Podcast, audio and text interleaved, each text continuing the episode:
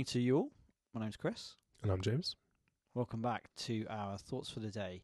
Today we're going to be reading from Psalm 20. May the Lord answer you when you're in distress. May the name of the God of Jacob protect you.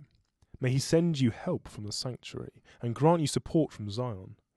May he remember all your sacrifices and accept your burnt offerings. May he give you the desire of your heart and make all your plans succeed. May we shout for joy over your victory and lift up our banners in the name of our God. May the Lord grant all your requests. Now, this I know the Lord gives victory to his anointed. He answers him from his heavenly sanctuary with the victorious power of his right hand. Some trust in chariots and some in horses, but we trust in the name of the Lord our God. They are brought to their knees and fall, but we rise up and stand firm. Lord, give victory to the King. Answer us when we call. How do you get ready for some great challenge? It could be a conflict, or a surgery, or an undertaking that's very dangerous.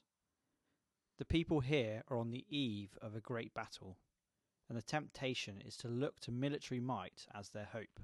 Verse 7. Instead, they look to the Lord and the King he has sent them. Verses 1 to 6. Because God answers him, God's King, verse 1, he answers them.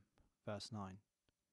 How easy for us to place hope in analogous things family, money, doctors, programs. Christians look instead to their anointed King, Jesus. God always answers him and honours his sacrifice.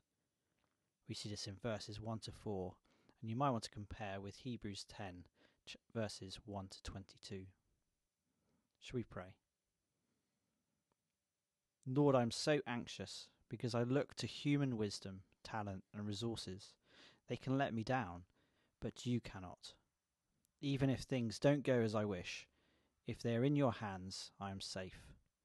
And I know you will hear my prayer, because you always hear my Saviour's prayers.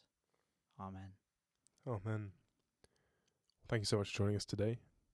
We hope you continue to be encouraged by these day devotions in the Psalms, and we'll see you tomorrow.